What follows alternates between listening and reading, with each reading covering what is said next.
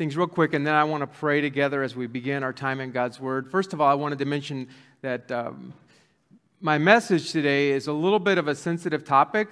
It, usually I preach G rated or PG rated messages. Today is probably going to be a little bit PG 13, uh, just so all of you parents are aware. And um, also, I wanted to mention Ray has a brief announcement from the deacons at the close of our service. And Ray, don't let me forget. You wave at me, okay? You come to the front at the end, okay? So we won't forget. But right now, we just want to bow and pray together and ask God's blessing on our time in His Word. Would you bow with me, just with our heads bowed and our eyes closed at this time? We just want to give every, everyone a, a moment just to calm your heart and focus on the Lord. Would you worship Him right now? Would you tell God how much you love Him and that you are, how thankful you are to be a child of His? And as we sing about this morning, one day He will come and receive us to himself, and we will be forever with the Lord. Can you thank God for that? Can you praise him for that promise that brings such confidence and hope to our lives? Precious Father, as a church of Jesus Christ, we gather today to open your word. And we ask now that your Holy Spirit would speak to every heart, that we would truly learn and grow to be a faithful church of Jesus Christ. We ask that you would speak to all of us as we open your word together. We pray this. In Jesus' name we pray. Amen. Well, in just a moment, we're going to turn in our Bible. You know, I, I uh, spend the way I enjoy the outdoors most often is by fishing. And a lot of times, that involves a boat. I don't know if many of you have spent much time on a boat, but there's a very basic principle of boating. And that is the little checklist that you go through before you actually leave the dock or before you even launch the boat. One of the most important items, this may sound uh, you know, too simple, but it's not. Make sure the plug is in the boat, right? That's, that's important and believe me, people sometimes forget. And there's a problem right away, right? Because it's okay if the boat is in the water, but it's not okay if water is in the boat, right? It's pretty basic, but it's pretty important, right? And with that analogy in mind, the church of Jesus Christ is like that boat. God, in His plan and for His purposes, He has placed us in the world. And we are in the world for a purpose. It's not to fish, well, I guess it is, to rescue people, right? To bring them into the boat. And it's fine, even though it's not always fun and it's not always easy in our culture or in society, it's not always easy for us to be in the world. But what is very important for you to realize is you don't want the world in us. You don't want the world in the church. And this is a constant struggle and a constant tension as we live and as we, as we conduct ourselves as a church. The church is to be light in a dark world. But what does Jesus say? If the light is darkness, how much worse for the darkness? So, if the church allows darkness to fill us and overtake us, then what hope is there for those who are truly in darkness? Now, we're to be salt. So, salt is something that you put in there just a little bit, but it brings a lot of flavor out, right? And the church is salt in the world to bring a flavor for God and the things of God and the gospel of Jesus Christ. But what does the Bible, Jesus say? If the salt has lost its savor, what good is it? It doesn't do anything because it somehow it's been so diluted by the world that it no longer has an effect and an impact. And this is a reality for churches. This is why, for example, uh, among, if you want to speak a little bit denominationally, which I don't do a lot, But in the Baptist churches, an underlying, and not just Baptists, I'm sure, an underlying principle is that everyone who is a member of the church must be born again and baptized. That you cannot be a member of the church unless you have truly been saved and born again. I'll give you a real simple example. The children of our church are not members of our church. Now, they're members of our family, right? And we love them and we care for them. But until they profess faith in Jesus Christ and, and, give a testimony that they have been born again, they're not actually official members of the church. Because, uh, well, let's think of it this way the church of Jesus Christ. You know, the church of Jesus Christ is composed of all of the redeemed from the time of Christ until the time he comes again. Many of those people are already in heaven. Many of them are on earth, and they come. Believers around the world, true, genuine believers, compose the church of Jesus Christ. Well, we want to, as much as we humanly possible, we want our local church to reflect the greater church. So that if you're a church, a member of the church of Jesus Christ because you've been born into the family of God, you've been born again, then that qualifies you for membership in the local church. Does that make sense? Are you guys tracking with me here? All of that is just a, a denominational outworking of what the Bible teaches. It's so important. And, it's, it's not easy. You know, when uh, we live in the world, we go to school in the world, we go to work in the world, we're surrounded by the world, then the world can infiltrate our heart and our soul. And, and, and that's not a good thing. And, and it's so important that we, as Christian young people, as Christian adults, as Christian parents, it's so important that we realize the, the tension and the battle that we all face. And that we realize deep within our soul, I am a child of God. So that no matter where I am, there is something distinct and unique about me that makes me different than perhaps a majority of the people around me that I am a believer in Jesus Christ. I belong to Him, He lives within me. And, so He is the one who guides me and directs me, not uh, the, the pressures of my peer group, not what everyone else is doing. And one of the areas where this really comes out is in the area of morality, sexuality, sexual sin. Uh, premarital sex, uh, pornography, all of these fears of sexual sin uh, have, are becoming more and more dominant in our society. So, so that's one, more now than perhaps in the past because of the internet, this is being pressured upon all people, and you, and Christians are not exempt. And this is an area where we are in the world. And because we are in the world, we end up being exposed to many things. But we are not of the world. We don't live like the world. We are the church of Jesus Christ. And so we have to push back against this in our own hearts, principally, but certainly in our church as well. Having said all of that, I want us to talk a little bit about this idea of the harm of sexual sin and I want to give a warning of the dangers of our sexualized culture. And, and I want to offer encouragement about navigating these pitfalls as a family, as a young person, as a church. And to do that, we're going to turn in our Bible to Matthew chapter 16.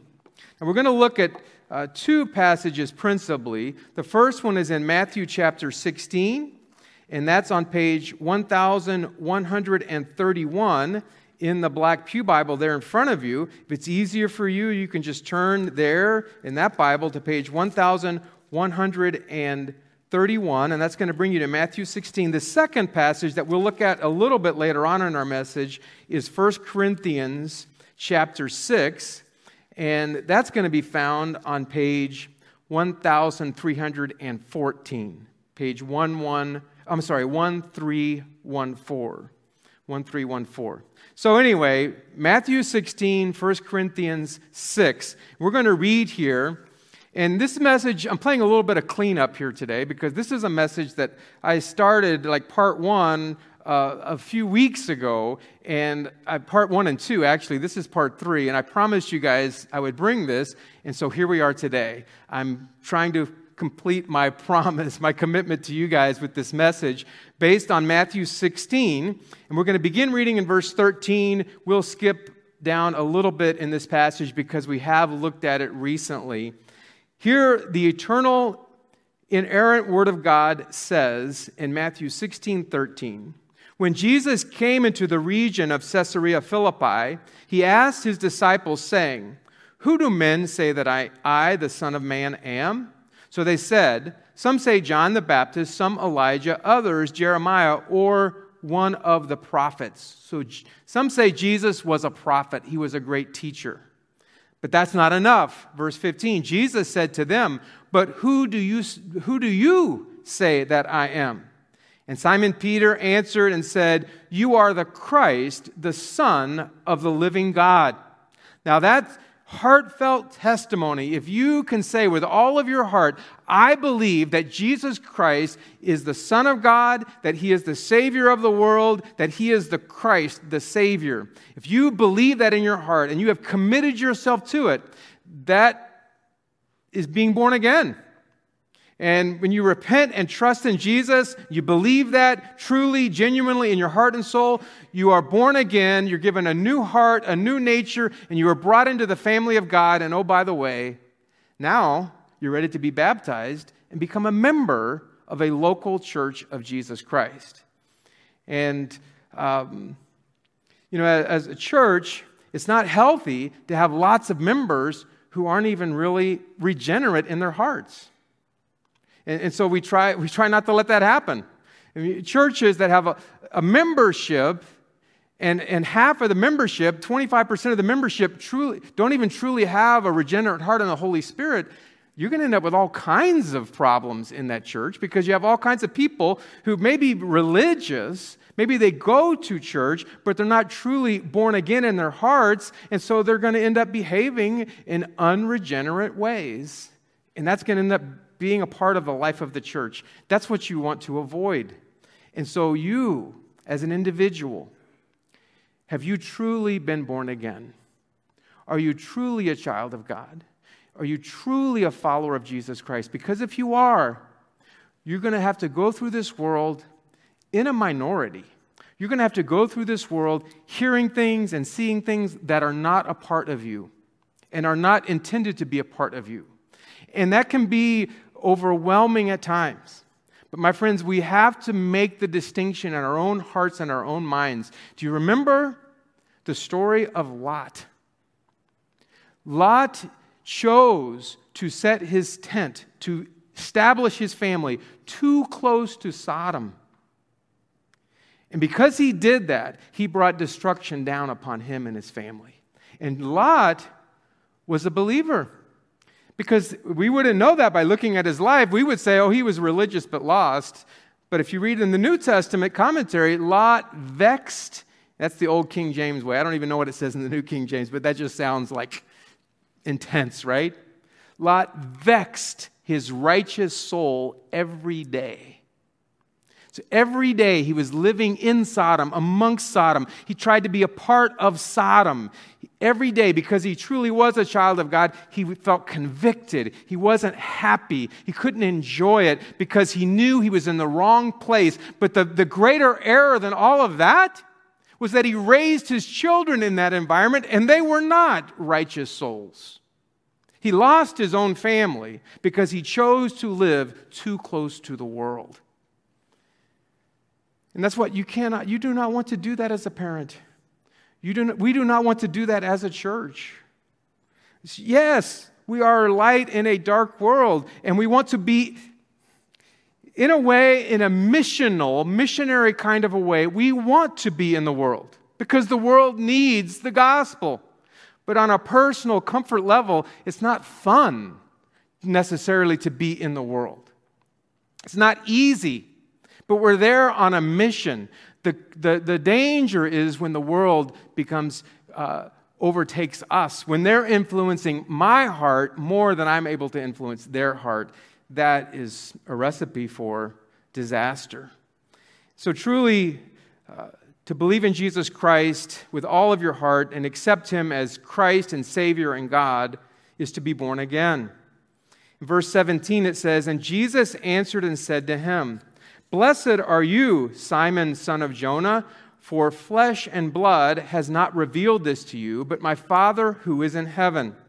And I also say to you that you are Peter, you are a little stone, and on this rock of a statement that you just made, Jesus is the Christ, the Son of the living God, on that rock, that will be the foundation of my church, and the gates of Hades shall not prevail against it. Now, we're going back to this gate of Hades that we've talked about before because uh, there's something here very significant that I want you to see, and you don't see it by the simple reading of the text. You will recall that I've mentioned before that when you study the Bible, context is king. Who is saying these words? Jesus Christ. Who is he saying them to? The very formative members of his church. Where was he saying them? makes a huge difference. And it tells us in verse 13 where he was saying them. He was saying them in Caesarea Philippi. So let me remind us again about Caesarea Philippi. And I think we have a map. You say, Pastor, Caesarea Philippi, isn't that a pizzeria over in St. John? I, I know that just sounds, rings a bell here. No, that's not, that's a different name over there, okay? Caesarea Philippi was a city in northern Galilee. Do we have a couple of slides there? Uh, ma- I'm going to throw up a map here in a minute, and you can see Caesarea Philippi. It was northern Israel. Okay, it was actually on the northern border of Israel. It was in Israel, but it was right near the north. It was uh, way above, let's see, you, down by the bottom where it says Judea, that's Jerusalem and Bethlehem. Up near the top where it says Galilee, that's the Sea of Galilee.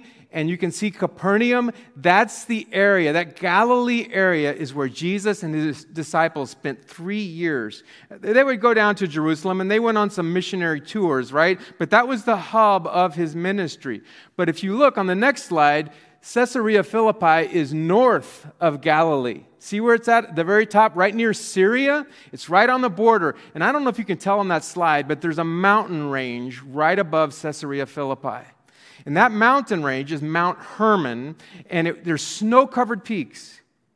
And there's a snow melt there that's continual. I mean, to this day, I mean, I've never been there. Uh, maybe one day I'll get to go. And Ray's been to Israel. And those mount, the snow melt comes down from that mountain, and right in Caesarea Philippi, there is an underground river that comes out of a cave, and it gushes clean water out of this dark cave coming right out of the ground. And, um, and we'll show a slide. Let's go to the next slide there.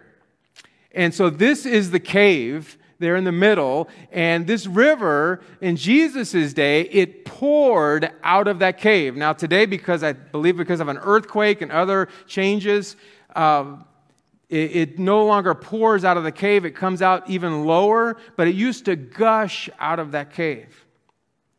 And in that place, they, um, I think there's another slide there, they worshiped, in that cave was a place of pagan worship and they worshiped the Greeks. They, we call it Caesarea Philippi. They called it Panias because in that cave they worshiped the god of Pan.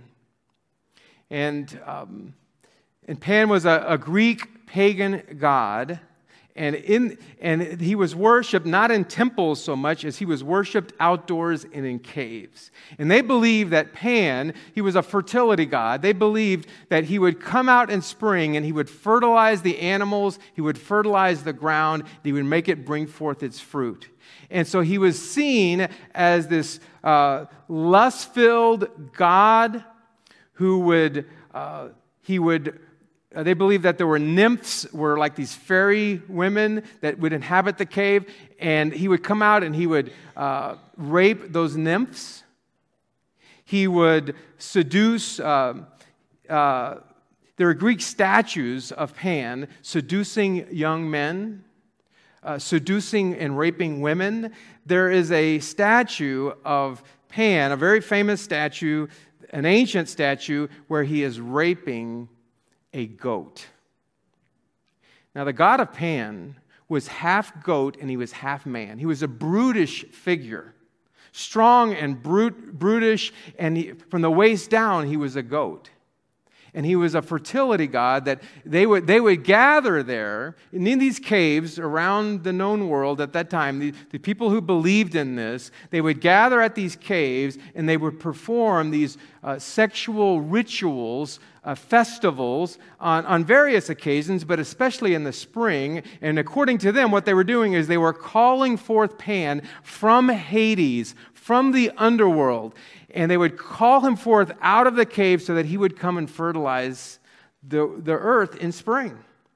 And they would do that. They would have these uh, orgy style festivals where they would get drunk and they would play this loud music and they would dance around and they would have orgies, even with goats, and all of these vile, uh, debauched things would go on. And they were calling forth the God of Pan, they were calling him forth from this cave that they called the gates of Hades.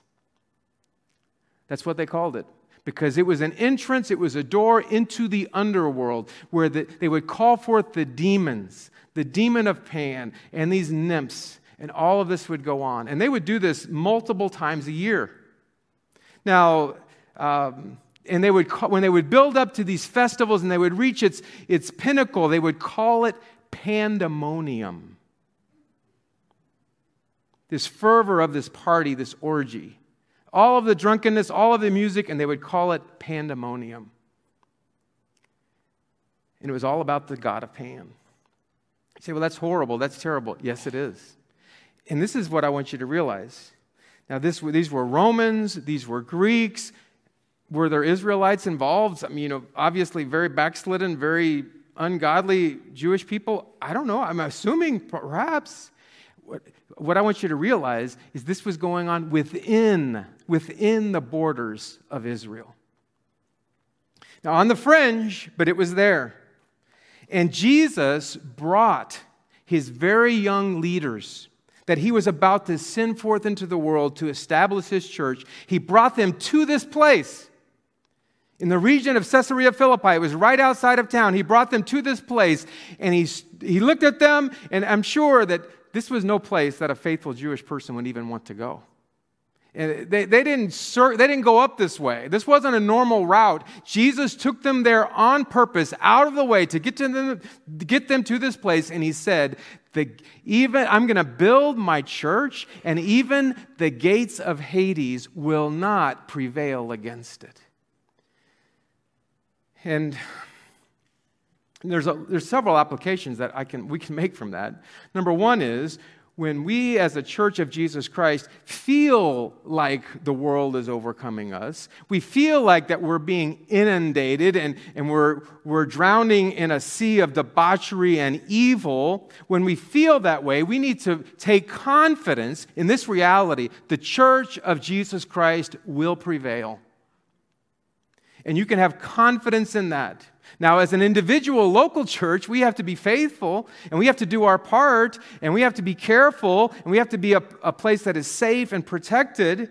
But the church of Jesus Christ will not succumb to cultures and to evil and even to politics, going back to our other message on Caesarea Philippi. Nothing goes on here, Jesus Christ said. He, he took them to the most vile place in all of Israel the most evil place that he could find within walking distance. He took them there and he wanted to reassure them as they go out with the gospel and they have to deal with everything that the, Satan can throw at them. He wants them to know nothing that goes on in this place has any part of my kingdom and it will not overcome my kingdom. There's something else that uh, an application that we can draw from this, and that is the fact that the purpose of the gospel is to storm the gates of evil. To rescue those who are trapped by it, those who are exploited and hurt from it. Jesus is saying, We will prevail over demons and the dregs of darkness. Of this you can be confident and sure. Evil does not have the last word. And, and even people that were caught up in this, who were exploited by it, who were abused by it, that the gospel can bring rescue and restoration even to the broken areas of our hearts, and that evil does not have the final victory. You know, sometimes we mistakenly imagine in our mind, and, and there's nothing, you know, it's a picturesque idea that the gospel is, you know, it's for children's Sunday school, and it's for little coloring pictures and little crafts, and it's sugar and spice, and it's everything nice. But make no mistake about it, the gospel is designed to pierce darkness, to deliver the most lost and the most vile of sinners, and deliver them to the freedom that is found in Christ. And we need to remember that. There's nothing wrong with Sunday school, obviously, you know that. But let's not stop there. Let's not think that that's the whole picture. We, sometimes we have this picture of Israel, you know, ancient Israel, and we imagine, you know, sheep on a hillside and shepherds quietly watching, and, and there's some women over here gathering sheaves, and there's some over here, and they're building a little wooden structure, or they're sowing their little field, and we see this like peaceful uh, kind of idyllic picture of these first century Jewish people. That's nice to think about. My friend, it was not so much that way. The people of Israel were occupied by rude, evil Roman soldiers. The women were raped, the men were beaten. They lived in oppre- under the oppression of an evil regime. The, listen, the people of Israel lived in, a, in an almost constant state of fear because of an occupying army. And to them, Jesus said, I am the way, I am the truth, I am the life. Anyone who follows me, peace I give you, not as the world give I unto you, but my peace I give unto you. And so we look around our world and we, we, we, want to, we want to insulate, and I get that. We want, I mean, obviously, the Church of Jesus Christ should be a safe place, and it should be full of safe people. Absolutely. And that's why we have a child protection policy here at Lake Hills. That's why all of our children's ministry workers undergo an application process, a background check, and an interview process. And that's why we have uh, a, a two adult rule where no child is ever to be alone with a caregiver there's, or a teacher. There's always to be multiple children or two adults because we have to be. And it is so important that we as a church represent God well and that we are a safe place. That's why we have a rule, and I haven't mentioned this lately, so I'm going to take this opportunity to mention it now that we have a rule that no child should leave the services like we're having right now. If they're under 11 years old, they should not leave the service unescorted. They need to run to the restroom. Please, parent, you go with them because these doors are open. This, we don't know everyone that walks through those doors necessarily. And we want to be a safe place. And that is as it should be. And our teenagers as well. And all of that. We want to, we want to, everybody here, you keep your eyes open. If you notice anything that seems a little bit off, you bring it to the attention of a deacon right away or a pastor. That's as it should be. However, we don't want to stick our heads in the sand and just ignore a world that is hurting, a world that is enslaved by the bonds of sin and evil, when we have the key, who is Jesus Christ. And that's why we have to do these things. And it's, you know, uh, and, and I'll just say that the gospel is designed to pierce darkness, to deliver people from human trafficking or from prostitution or from abuse or addictions. The gospel is the power of God unto salvation. So if we've been the victim of abuse, the Lord Jesus Christ it came to heal the brokenhearted, the Bible says. That was one of his principal ministries. And so, if, if your heart has been wounded through uh, nothing, no fault of your own, but because inappropriate, sinful, evil behavior was thrust upon you, I want you to know that the Church of Jesus Christ is a place of healing, and Jesus Christ is the healer of our broken hearts. That's why we're so thankful for a ministry like Mending the Soul. Because Mending the Soul, right now, we only offer it for women. Uh, it, is a, it, it exists for men too, but it's basically a safe place where you, alongside of godly, uh, trustworthy women, you can enter into your story and walk through your story with God to find a place of healing. Because that's what the gospel's for. It's not just for children. It's for everyone in all of the hurts of life. That's why that's the value of men's fraternity. In a, in a different but similar way, it, it, it does the same thing for men. That's why our life groups are so valuable. Because again, it provides, they're intended and designed to provide a safe place where we can uh, be open about our struggles and our hurts and our brokenness, and we can find healing through those things. It was St. Augustine. You heard of St. St. Augustine? Have you heard of St. Augustine? Did you know you want to know his, his full title? This makes me chuckle. Okay, I, am not a you know a, a, a, I don't have a degree in church history. St. Augustine of Hippo. That was his name, his title. St. Augustine of Hippo. I don't know how he got the hippo part, but there it is. St. Augustine said these words uh, the, the, the church is to be a hospital for sinners, not a museum for saints. So it's a hospital. There's work that goes on here. There's healing work. There's surgical work, getting down to the, like the Bible says, to the thoughts and intents of the heart and the inner struggles of the heart, getting down in there with the, the scalpel of God's word. The church is to be a hospital for sinners. And and I, I just I feel compelled to say this that if you're here today and you have been the victim of abuse, and you've been treated badly by someone that you trusted, or whatever the case may be, there's things in your life that you struggle with, m- memories that are too vivid and they, they haunt you, and, and you wish they weren't there.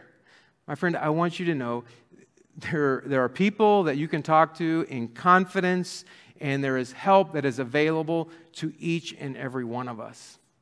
Because the gospel was intended to do that kind of a work. And the gospel was intended, uh, and just in summary, and I'll, I'll finish here, the gospel was intended to advance in that kind of an environment. Yeah, I never really knew until just the last few months the whole story of Caesarea Philippi. It's out there, it's not, a, it's not an obscure story of Paneas, as they called it. That's not an obscure story, it's out there. I had never seen it or heard it or read it. But you know what? I think in today's world, in the society we're living in today, it gives me hope and it gives me confidence. The church of Jesus Christ goes marching on, and we storm the gates of hell with the truth of Jesus Christ. We're not attacking people, we're attacking the very demons of hell. Helping our, our young people stay safe warning them about the dangers that are out there in the world, whether it's on the internet or at school or wherever it may be, having uh, important conversations with them, and, and, and whether it's helping uh, adults with the things they struggle with or whatever the case may be. The church of Jesus Christ is to be this kind of a powerful, healing, forward moving ministry of Jesus Christ. Let's bow together for prayer this morning.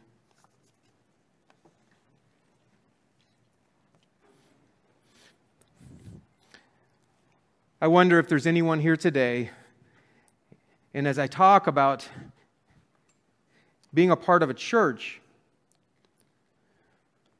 but truly being born again, I wonder if that word resonates with anyone here today. Oh, my friend, it's important that we examine our own hearts. Am I truly a child of God? Am I living as a child of God? And only you can answer that question. But my friend, it makes all of the difference in the world. The hardest thing, I mean, I think it would be very hard to not be a Christian and trying to live as a Christian. That's a recipe for frustration and um, anxiety and just, you know, a lot of struggle. Maybe, and I'm not judging anyone, but maybe the struggle or the, the disquietedness of your heart, maybe you've never truly been born again. You're a church member, but not necessarily a true child of God. That's an important matter to, matter to settle in your own heart. And then again, the bottom line is we all struggle in different ways. But my friend, I'm here to encourage you to sh- strengthen the feeble knees to strengthen your spirit in the confidence of Jesus Christ and in the reality that you have the Holy Spirit, and with, with the help of good friends, you can overcome the things that are discouraging you. You're not in it alone. We are the church of Jesus Christ. We're all in this together, working together. Our Father God, we thank you for the honesty and truthfulness of your word. That you have painted a, a picture of reality, not life as we wish it were, but life as it truly is. And there's evil in the world, there's wrong, there is damaging sin.